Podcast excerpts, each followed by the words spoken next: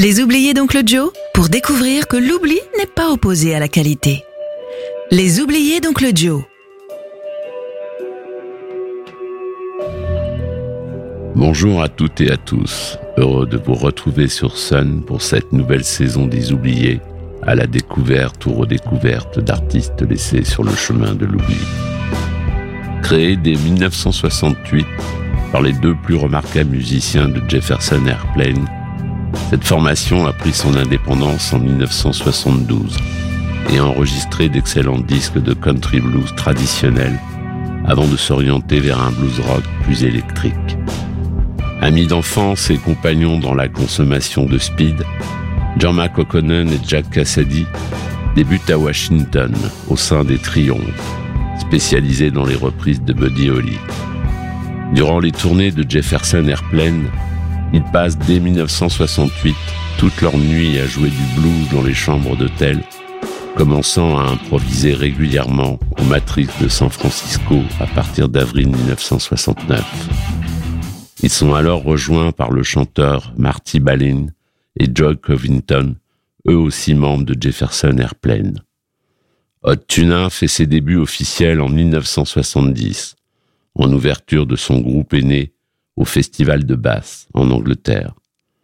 Lorsque paraît son premier album quelques semaines plus tard, la musique n'a plus rien à voir avec la furie électrique manifestée à Bath. Enregistré dans un club de Berkeley, le premier disque de Hot Tuna est un délicieux album de country blues acoustique et de ragtime, où le seul duo Coconon Cassady est soutenu à l'harmonica par Will Scarlett.